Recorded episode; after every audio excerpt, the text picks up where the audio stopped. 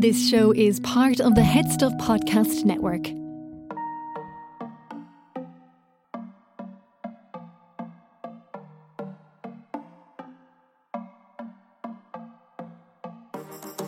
Does she have a charity? Because I'd like to give her 101 donations. My name's Cian. Well, this is hauntingly familiar. I'm James. Hello, this is Sissy That Pod. We talk all things RuPaul's Drag Race today. We are untucking the picnic basket, which is RuPaul's Drag Race UK Season 3, Episode 8. And this is our do-over. this is it. This is our this is our second time. You don't get second chances many times in life. And I'm gonna say one thing for damn sure. If I was having to rewatch any episode of Drag Race UK season three, I'm glad it was this one. or that's a revisit this for for podcast. But yes, we had um, a minor technical glitch this morning on our initial recording, which led to um, abandonment, the lost tapes. Yes, we did. So, due to our social calendars, I was at the Book of Mormon last evening, uh, and we both had busy like events and stuff we had to go to and work. We got up early, James earlier than I, and to record the episode at seven o'clock in the morning. Now I slept in because I did the maths wrong on my alarm, so James woke me up. So I rushed downstairs. We recorded for for that early in the morning. I think a pretty funny I know. episode. And as I was going to edit it before I had to go to my event, I put my SD card into my laptop, and just like uh, Krystal Versace when she was being plugged by the Daleks, it just went bloop bloop bloop bloop bloop and corrupted itself. So It went kaput. absolutely.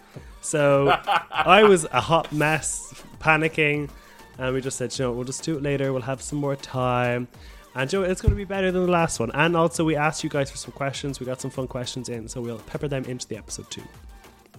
Yes, absolutely. And you know what? As I said, I got to re- go back and rewatch it because um, my initial viewing of this episode was after a number of gorgeous pints in Panty Bar last night. So now I have reabsorbed the the information in a more meaningful way. So you look forward to some really like insightful insights. Yeah, you actually, you're probably getting us at our best right now. Yeah, that's it. That is Friday it. evening, you know, weekend, ab- ab- you know, is, is here, abound. That's the word I'm looking for. Uh, but if you heard the dedication we're putting into this and would like to thank us, we would accept uh, a ticket to our live show as a thank you. Maybe a nice Oh, yeah, absolutely. review on Apple Podcasts as a review, or maybe Oh just a follow God. on Head over there, Instagram. five stars. Yeah. So we're going to stop picking this up and let's just get into the episode.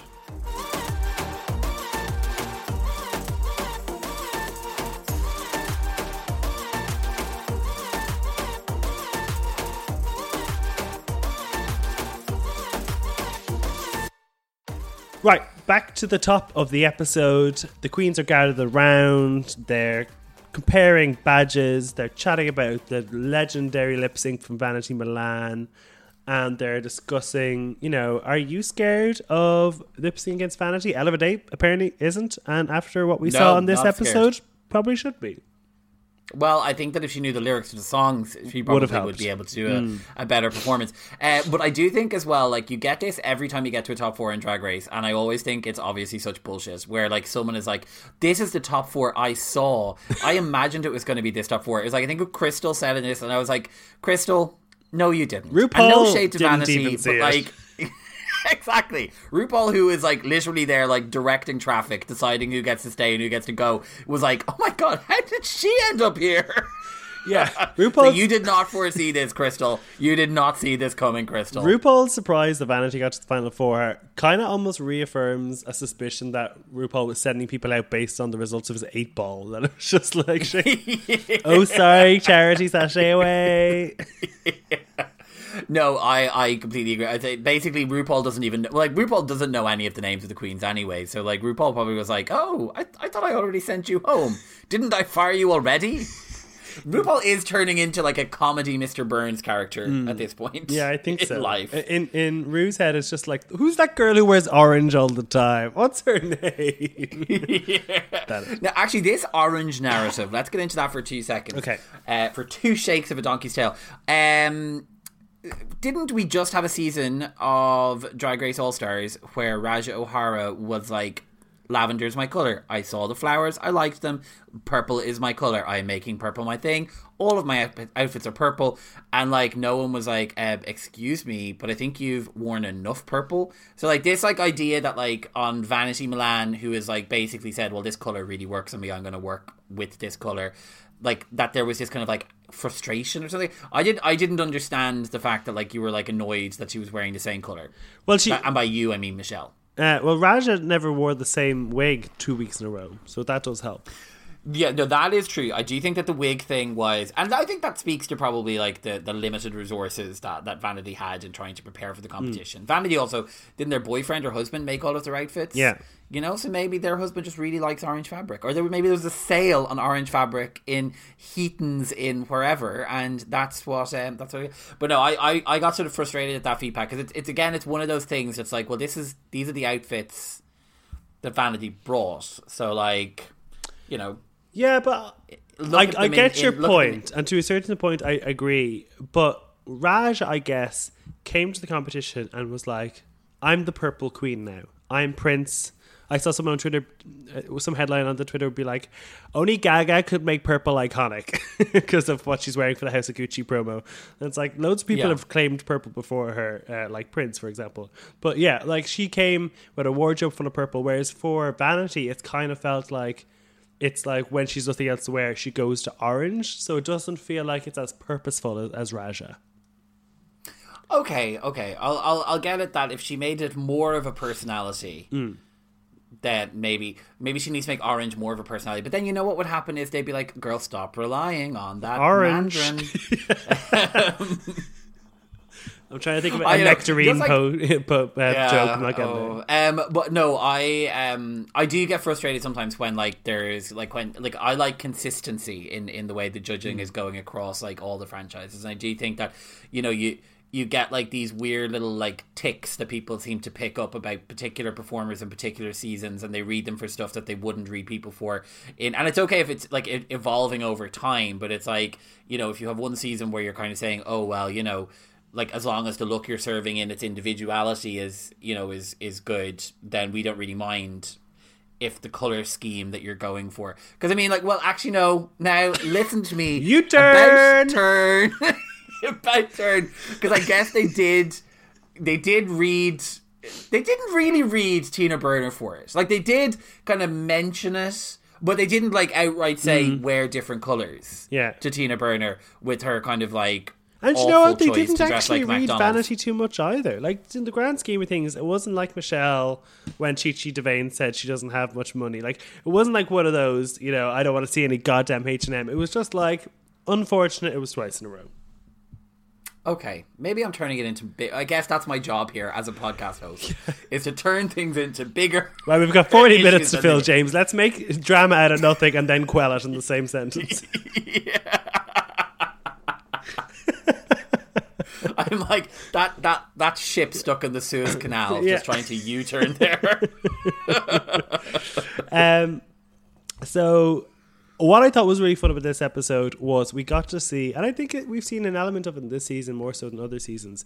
I think we get more chances of just seeing the girls have fun in the workroom. It normally involves Kitty, and in this particular episode, I'm picturing Kitty being wheeled around on one of the workroom tables wearing the sash, yeah. and it's just fun. I think you get to know them quite well. You can see there's just when the guard is kind of down and there's no pretense up. I I just think that's nice.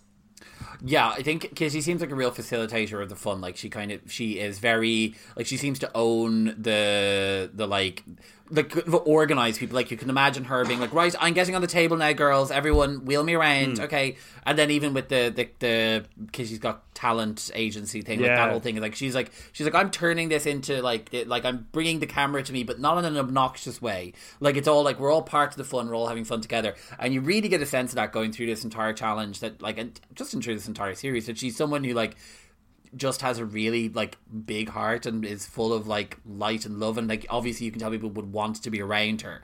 And it, it comes it like absolutely comes through. I was sort of surprised watching it again there when Graham or was it yeah Graham said like oh I can't believe it took me like half the season to mm. like see that this person's a star. I'm like no right from the very beginning, she was. She was just overlooked. Yeah, and to be fair to Graham, he's only there for half the season because he's in every second. This week, is true. But yeah, Yeah. a quarter of the season, I guess. But yeah, that's Kitty's Got Talent uh, agency was a fa- fantastic move because we see them audition for roles, and there's nothing really interesting in that ever, but they have to fill time, so it's normally around. I wanted Black China. No, I want Black China, and I think recently Yeah. they've. Yeah, I think we saw it in season thirteen. They've started auditioning, and we've seen it in, in Canada recently as well. But this is taking it to the next level. This was actually a fun interaction of her, them being like, "Give us Irish, give us Scottish, mm, not great girl. Why don't you try that part?" I thought that was great. It almost felt like a mini challenge. Yeah. like it felt like a fun little mini challenge, and I was I was really enjoying it. And again, yeah, because it's that sort of stuff as well. Like it's that sort of interaction between the like that sort of off the cuff interaction between the queens that you really like to see Yeah. because you don't get so much of it anymore because everything is kind of constrained and they want to like they're they're they're trying to like build particular stories and go particular directions. So you don't get an awful lot of that like off the cuff ad hoc, just like having a bit of a laugh. And, and even uh, the mirror moments seem to be a bit more kind of like structured. It means that like those moments of like sort of just basically the queens just like having a laugh get cut out an awful lot. And this was lovely to see it in this episode. It does kind of come out more when you get to these lower numbers of queens. Yeah. And I think that's You know, kind the- of the brilliance of a drag queen. Like when you go to maybe not a particularly like big tour of drag queens, but if you go to your local bar that shows drag and you have a queen who's filling 20 minutes on stage, it's that sort of energy that comes out in a good queen that just is like, I could watch you do this all day. You could be just eating polo mints and taking off your socks, and I'd want to see it all. Yeah, no, I, absolutely, and I think that's it. Like you, you see the the queens as well, who will be, and actually, this is it. As you look at like the canon of Drag Race uh, queens and all of the people who've been through it, there are certain people who just have the sort of hostess ability. They you can just feel it come radiating off them, and Kitty Scott Claus absolutely has that in spades. You can tell she would know how to manage an audience. You would feel like you were in a safe pair of hands with her. She would be able to transition through a show, and like you get, you do get that when you go to a drag show at a bar and you have someone who's really confident and capable of doing it. They like they guide you through your night and they entertain you with it, and yeah, like it's amazing to see it at work, and it has so many different levels to that skill. Um. But yeah, I don't know that like any of the other queens in this cast, they all have strengths elsewhere. I don't think any of them have that skill set though. No, I think Ella would be a good sidekick. You know, I think she's good to bounce off. Uh, I don't know if you'd be your if your sides would be splitting at an Ella Vaday monologue, but we'll see next week. It's the roast, so we'll see what she has to offer. We sure will. I hope Gals Aloud come to Ireland though, because based on obviously you know Cheryl Hole, maybe that in an alternate scenario where COVID didn't happen, maybe Gals Aloud could have toured. But now that we have Cheryl Hole, who's going to be coming off International All Stars, and Kitty Scott Claus coming off of this season, like there'll be two big names which will have a lot of weight, which will sell a lot of tickets. So hopefully they get a tour in. yeah. So I was trying to like figure out who is Kitty Scott Claus in the Gals Aloud. Yeah, I think we had she- this uh, this conversation in season one where we thought they all had a different character, but I don't Oh, think but they do. don't.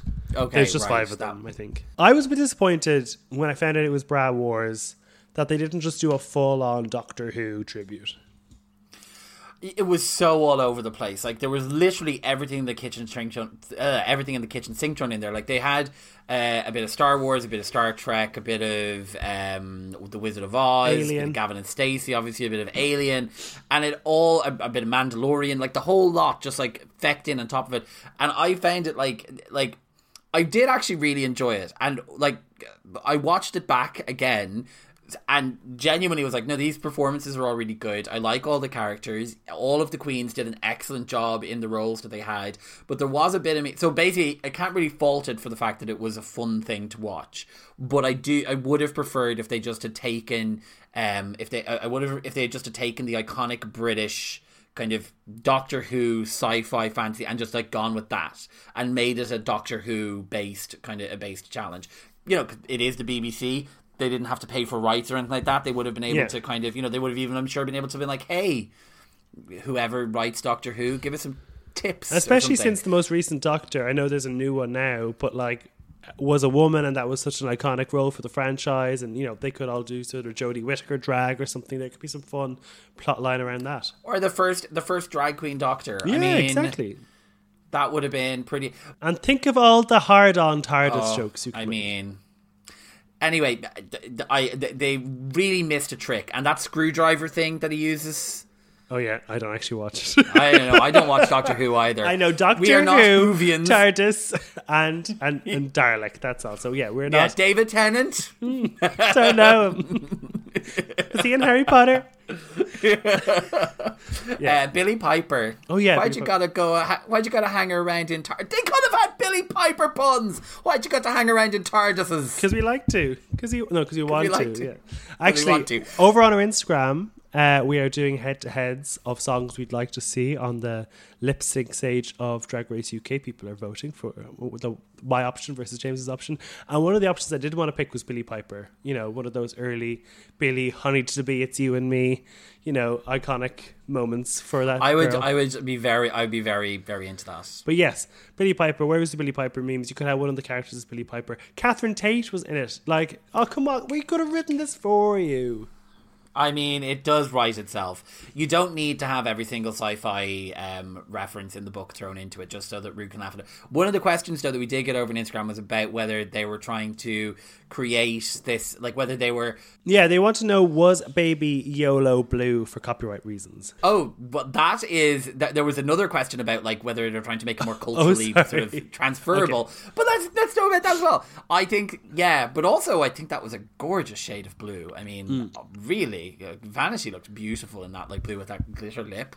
Um, Yeah, well, now I don't want to spoil anything for anyone who might be going to the play I, I mentioned earlier, but there is a moment where there's a, a, a Yoda looking figure on stage that isn't named but has like green big ears and a cloak. So I don't know if their actual appearance is copyrighted, so they might have got away with it, but I also feel that that's something that the drag race producers would be like, God, we'd have to get lawyers involved to work that out. Let's just be safe and go blue. Yeah, I mean, I do I do think it worked better as well because the blue stood out much better. Um, maybe it was at like maybe it was a choice based on the sort of color of the. Maybe it was a choice based on the the um the ava- available makeup. Maybe Vanity made that choice because green wouldn't have read as well when they were when they were. putting And also, makeup. actually, if they So- were doing any sort of green screen, they also couldn't have done green face.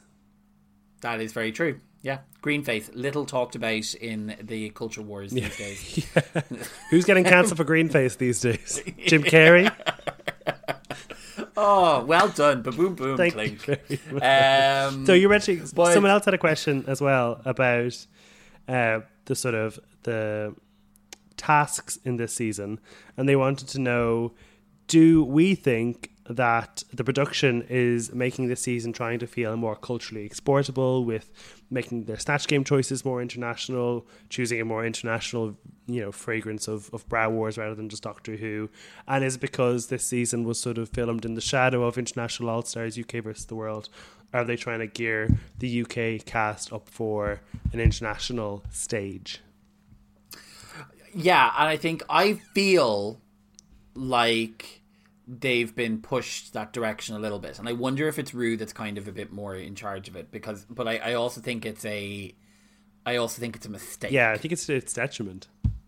Yeah, like I think that they should like be allowing like if you look at say last year's Snatch game and even this year's Snatch game, like the characters who really sprung out were ones who people outside of the UK may not have been overly familiar with. So Nigella and and Katie Price were the ones. Now I I think that obviously Gemma Collins is like internationally gifable. Probably many people like are familiar with the pictures of her and the gifs of her, but they wouldn't necessarily know her origin.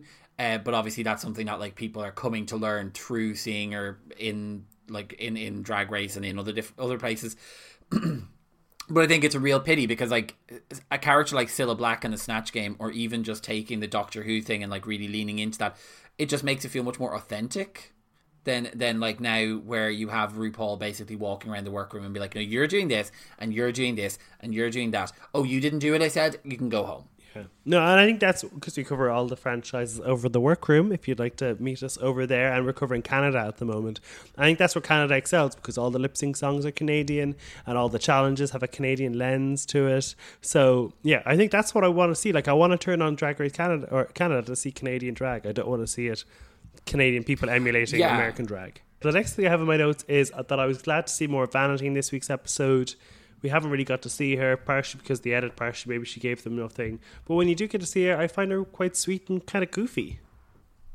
Yeah, I think she like. I mean, I think at this stage into the the filming, what they're like, um, if if Willam's to be believed, they're maybe eight days into a ten day um into a 10 day 10 day shoot. But like obviously i'd say that people are, are a bit more relaxed. And vanity does he seem to be someone who is quite shy and kind of comes alive in the performance. So like if we were casting our our drag night at the show with these four like i think you've got kitty is presenting um Ella Vaday's in sort of a you know secondary sort of like sidekick role and then Vanity is doing all the like fast dancey like lip sync numbers but not contributing a lot to the the talking.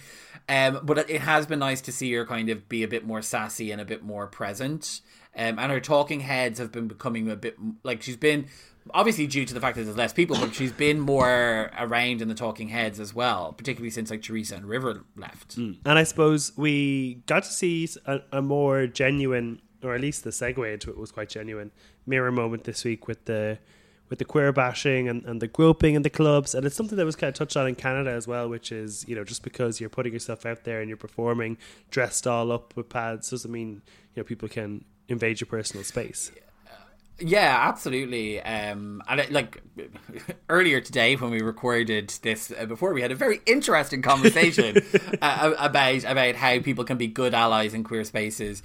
Um, and I think basically what the what comes through with this conversation is understanding that if you're going into a space that is a queer space as perhaps an as a, an ally or you know the famous groups of girls going in and hen parties who kind of treat the spaces more like kind of zoos to gawk at what's happening and kind of like of like you're my property i've paid for my brunch so i get to do whatever. Like it's like you need to remember that first of all the space you're in is sort of sacred because many people don't get to be their authentic selves outside of it. And second of all these are actual people that you're like you know going over and like thinking you it's hilarious for you to like have a grope on. Yeah and I guess there was an element of, of which was queer bashing as well, which was just straight up, you know, violence, intended but violence yeah, as well.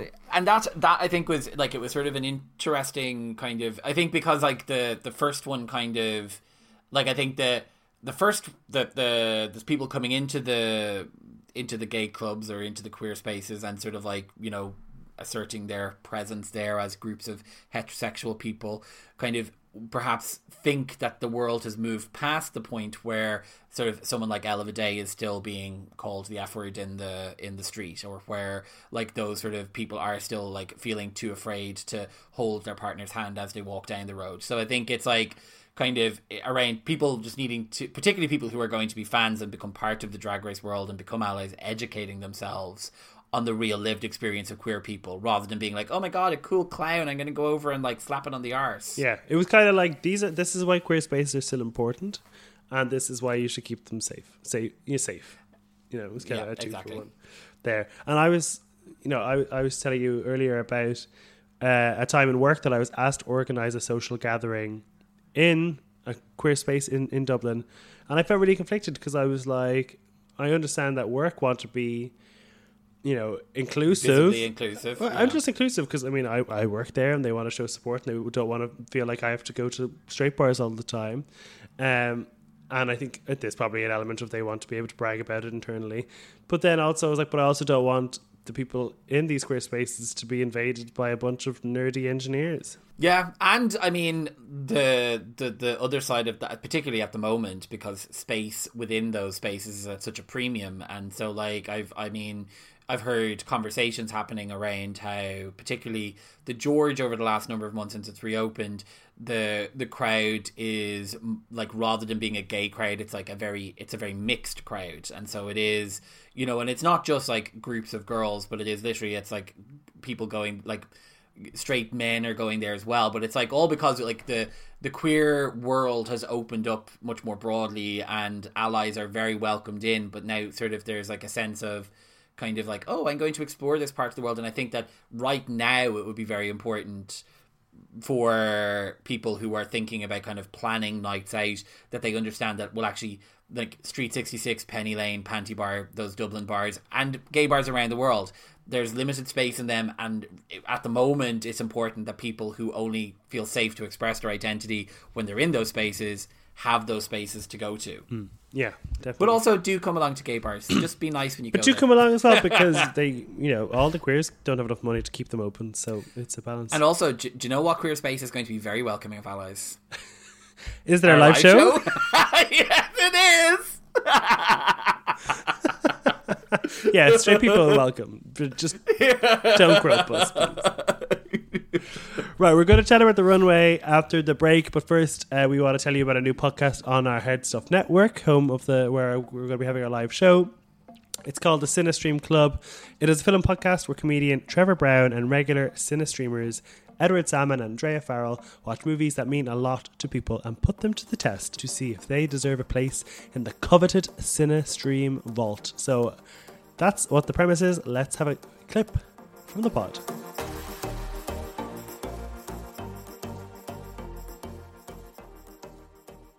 I'm Trevor, I'm Ed.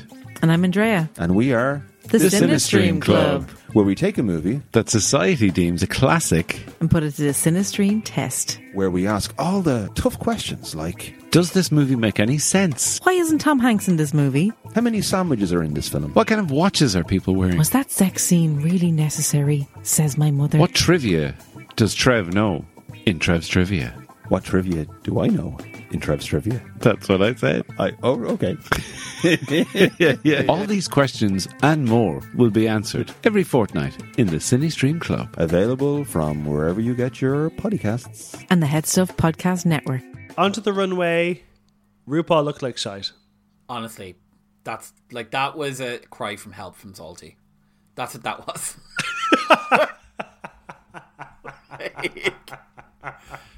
Yeah, if you shone a, a blue light on that, it would scream, "Help me, Joe!" And uh, like it was like that is that's the worst RuPaul's ever looked. And like I mean I I I, oh no, I wouldn't say the worst. Oh, I include um, the maybe- Project maybe- Runway maybe- uh, the Project Runway meme in that. like I think we could definitely do a deep dive in, in Rue's 10 worst looks on the show. And that could be there, but it's definitely not number one. There's definitely been worse. Where the makeup has been awful. It was just the dresses. This was bad. it was re- like it was it, it looked like it was missing pieces. And also what was that like velvet thing that was coming out of the tit and going under the arm? Yeah. And it was just a big square bit of like, I don't know, like s- snake skin, sprayed space silver. It just, it was like, give me a galactic look, sure, that'll do fine. It felt like it was like bought in a packet as well. Like it didn't like it felt like it kind of like you could have picked it up at any like Halloween store. Yeah, it was reversible. If you turn it inside out, it was cowboy. yeah, exactly. Next week, we'll be wearing it on the other way around. I'll be like, oh my god, Zaldy has discovered reversible fabrics. but no, I, it Yeah, it was really it was a it was a shocking look. Like, I mean, I, I yeah, I mean, good god. but you know who was looking good? Oh, Russell Tovey, Russell Tovey. Delicious man. delicious Uh, man. You think he looks like somebody or something? No, so someone once described him in a. So he was in a uh, an early noughties um, sitcom called Being Human, where he played a werewolf, and I read a review of it where the reviewer described him as looking like a Toby jug.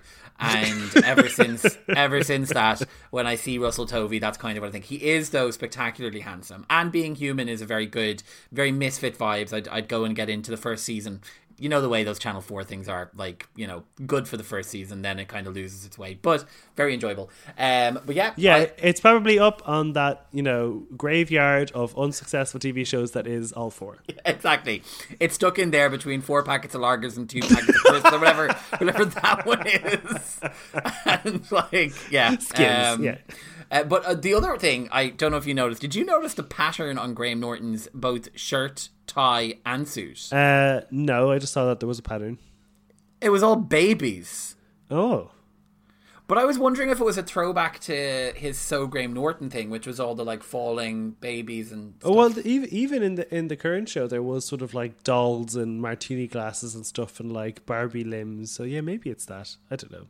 I don't know, but anyway, it was very disconcerting because it was like literally the jacket, the tie, and the shirt were all like baby, baby, babies. Yeah, it was it was clashing patterns, but I was like, um, I can see what you're going for there, but yeah, wasn't wasn't wasn't living. you weren't living. I wasn't living, baby. No. I wasn't living. No, not at all. Uh, so the category on the runway was scene stealers. Uh, first up was Krystal with her Cruella. I mean, she looked the bomb. stunning, Stunning, stunning. Now, earlier today, we had a very impassioned conversation about what is the definition of a scene stealer. Um, and I can't remember if I instantly changed my mind after having a very strong opinion about what it was. But I, I felt that now Glenn Close, I would say, or uh, Cruella de Vil, I will, I will give you scene stealer. Oompa Loompa, I will give you scene stealer. But for Rose and for Baps, I'm not so sure because I think a scene stealer, like you can't be a scene stealer if you are the individual about whom the scene is created. So Rose from Titanic was the scene. Yeah, you can't be It the was- protagonist. I think. Is what, is you know, the you know who was a scene stealer? Do you know who was a scene stealer in Titanic? The guy who mashed his head off the the the yoke on the I way down. it.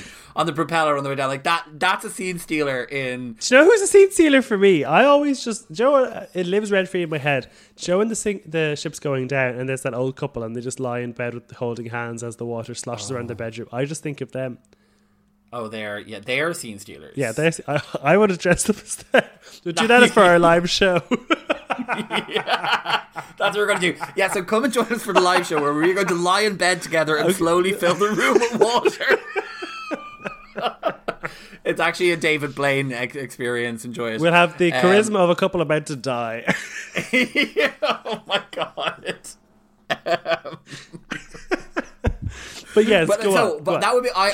I would. I would say that I. I wouldn't necessarily like. I think that. So this is no reflection on what I actually thought of the outfits because the outfits were all really good. Mm. But just in terms of how I would define a scene stealer, it's like someone who is more kind of not present for most of it, but when they arrive, you're like, oh my god. yeah, yeah, like Regina George. Yeah, I would. Regina George could definitely be a scene stealer. Um, I'm trying to think of of, of, of other people. They've just none of Of course, Mean Girls is, me is the one. I go to. But yeah, I know exactly what you mean. If you're not the protagonist, we, we were saying, you know, Cruella is the antagonist, but it's it's not really about her. She is kind of the the best thing about the show. and she's and she's only yeah, and she's only on the screen, kind of like any of those Disney villains. Really, like would I mean, do I would not want to see another Ursula the Sea Witch on there, but she would qualify.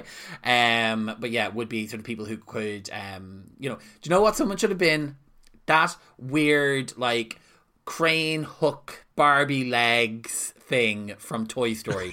That's the scene stealer out. Or- That's what Charity Kase would have done. yeah, or or those green aliens that are like, oh, the hook, yeah, the, with the three eyes, like that. or like the the, Yeah. the fish from The Simpsons, Blowy, is it? Or what, what, can we- what- Yeah. yeah, like or. Wonder Pig. But it, this could always be the case where the brief was like, just dress up as a character from your favorite movie, and then they changed the title on the tape. No, that that absolutely is case. That absolutely is true, and I think that like uh, that Rose costume, like that was amazing. I loved Yeah, it. that was great. That was fantastic. And just the delivery, the way she moved her arm and that sort of anti-clockwise motion, and then the dropping of the necklace. And it was just funny with Graham being like, "Oh, this looks special to me. I better not drop it." And then she drops it. Like, yeah, just a fantastic delivery of the character as well in a real sort of parody way, and the way only Kitty Scott Claus knows how to do. Yeah, yeah, yeah. We also were enjoying the Oompa Loompa Booty Woody of Ella Vaday. Absolutely. Um, who gave who gave Russell Tovey a Woody? Apparently, apparently Russell Tovey very into green hair and orange skin. Um, but I, I I loved it. I just thought it was like such a like I mean demented concept, but like kind of to take the Oompa Loompas and make them their very own Smurfette, like amazing. Yeah, because the Oompa Loompas always had very thick legs as well, right? Didn't they always look like their legs were thicker than based on their height? I don't know. Yeah, so I think it was playing on that, which I thought was that was fun. And we've kind of already discussed vanities. Halle Berry from Baps. Look how it was kind of just like Mary J. Blige the week before, but just with a box on her head. Um, but this was definitely like this could be like a redemption runway because it does look like a much nicer garment because obviously the husband made it rather than just pulled off a rack beside Charity Shop Sue. So at least it was better Yeah. than last week.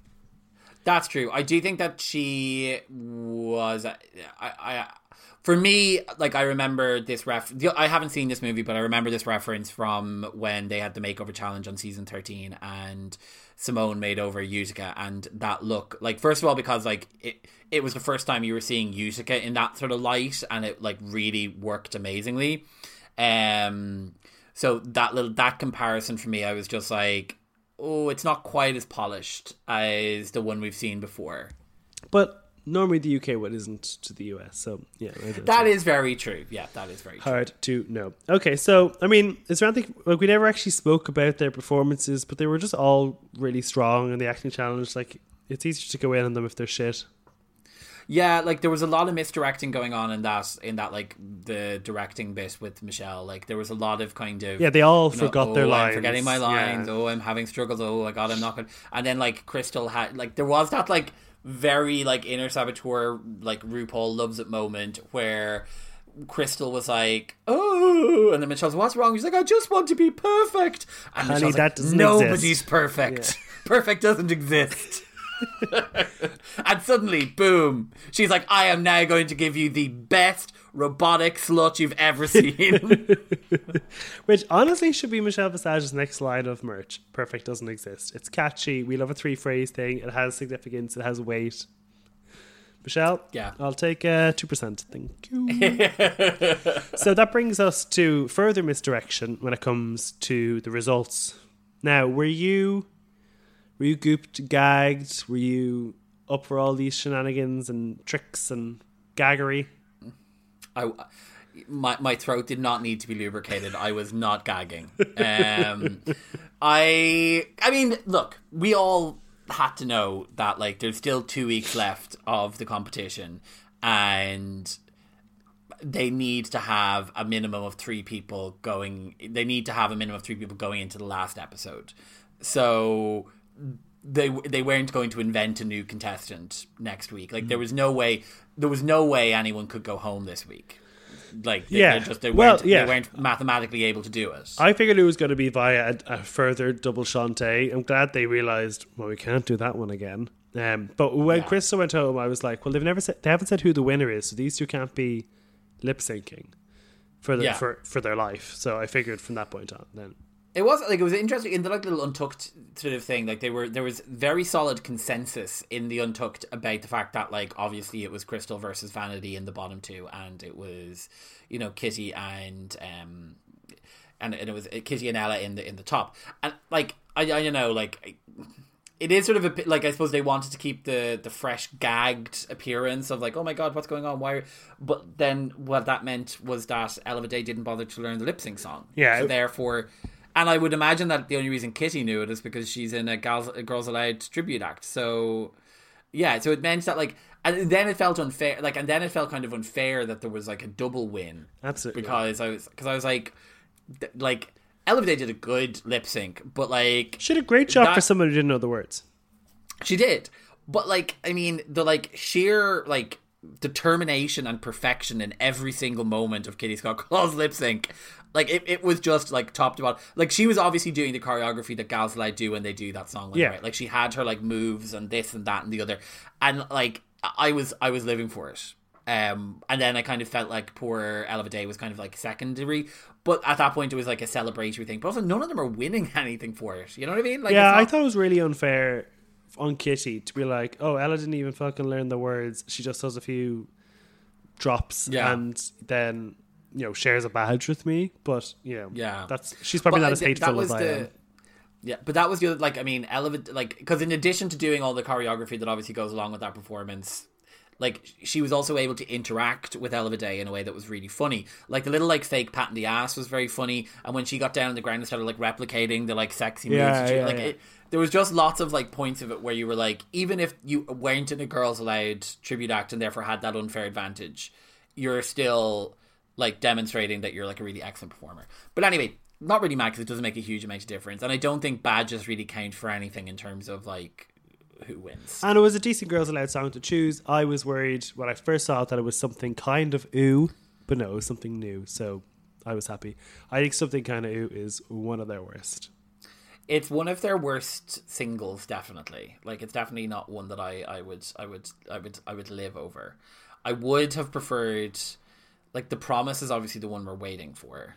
But I just don't know how well that's going to work with one person. It's my only concern on a lip sync stage. Um, Sound of the Underground would have been great jump, but then I guess it's covered. Anyway, we could sit here all day and pick our favorite Girls Aloud songs. They both win. That leaves at the end of this episode Krystal with two, uh, two badges, Kitty with two, Ella with three, Vanity with one. It's looking incredibly difficult for Vanity to make it into the top three, especially with a roast afoot next week. Um, but sure, look, it's been a season of surprises. I think that our dear Vanity, actually, and you mentioned her, Eva, I think earlier. I can't remember if it was in this episode or when we recorded at 7 o'clock this morning. Who knows? But I think dear Vanity is very much the Chi Chi DeVayne, like, kind of got to this position kind of just through pure determination and grit. and now will, like, very happily, I would imagine, leave next week, kind of having probably gone much further than perhaps she even expected she would do. And, like, she is, uh, like, she's a brilliant lip syncer. So if you saw her coming to dragged up, As was now Chi this is the thing. Here's here's I think that, I think that is a really good uh, comparison. I think because Chi Chi didn't have a big budget when she was on the show. I think Chi Chi was instantly lovable in a way. I don't think Vanity has managed to succeed with this season, but other than that, I think there is a lot of similarities. Yeah, yeah, absolutely. Here's here's a question though. Would you would you I so my definition is Vanity Milan. If Vanity Milan was like guesting at the George, I'd make it my business to try and be there. And that is like obviously quite a qualified statement because I'm like I'd make it my business to try and be there. but if Vanity if Vanity Like Milan I'm trying, announced Va- Vanity. I'm on, I'm on the page. Look, I don't have my card details with me, but I'm on the page. I'm trying. No, no, no. I mean, I mean, like as if, like, if she was just like regular show night, like Thursday, joining Thursday, Thursday, Davina Divine, I would make it my business to try and be there. If Victoria's Secret announced a Vanity Milan show coming and it was going to cost me money, I don't think I'd pay it. Oh yeah, no, no, no. So, like, I think that's kind of like she's a queen I'd love to see live, but I don't think she's a queen I would pay to see live. Yeah, Whereas I think Kitty Scott Claus, like even like Theresa May, I had those tickets bought before um before they even went on sale in my mind emotionally and then physically once they did go on sale. yeah, yeah. No, I think so. And then I guess it also depends on what sort of show it's going to be. Like, do I want to see Kitty Scott Claus lip syncing? Maybe. Do I want to see her do like a more of her own one woman show? Probably I'd rather that. But um, yeah, so it also depends on the show, I guess. I That true. That is true.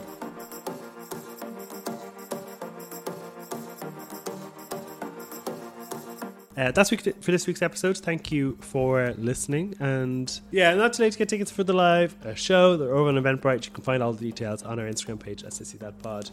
Or maybe you know you're busy that day and you'd like to sign up to the workroom because UK is coming to an end and you want to stay up to date with Canada and Dragula and Italy, which is starting soon. So we'll be covering. Next week. I know. I yeah, crazy. And don't forget about Queens of the Universe. We haven't even talked about whether we're covering Queens of the Universe. I'm sure we will. That's I'm sure. Yeah. Uh, so that's all over in the workroom. It's five euro a month. Sign up on Headstuff Plus. You get basically an episode a week covering all the other World of Wonder productions that are going on um, for the foreseeable future.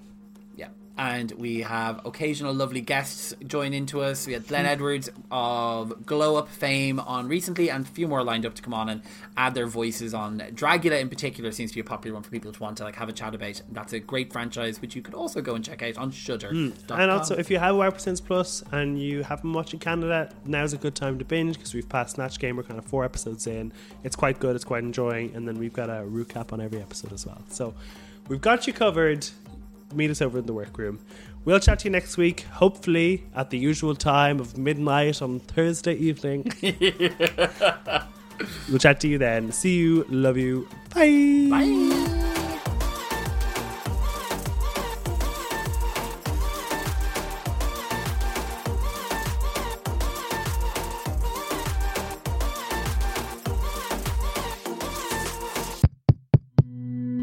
This show is part of the Head Stuff Podcast Network, a hub for the creative and the curious. Shows are produced in association with Headstuff and the Podcast Studios Dublin. Find out more or become a member at headstuffpodcasts.com.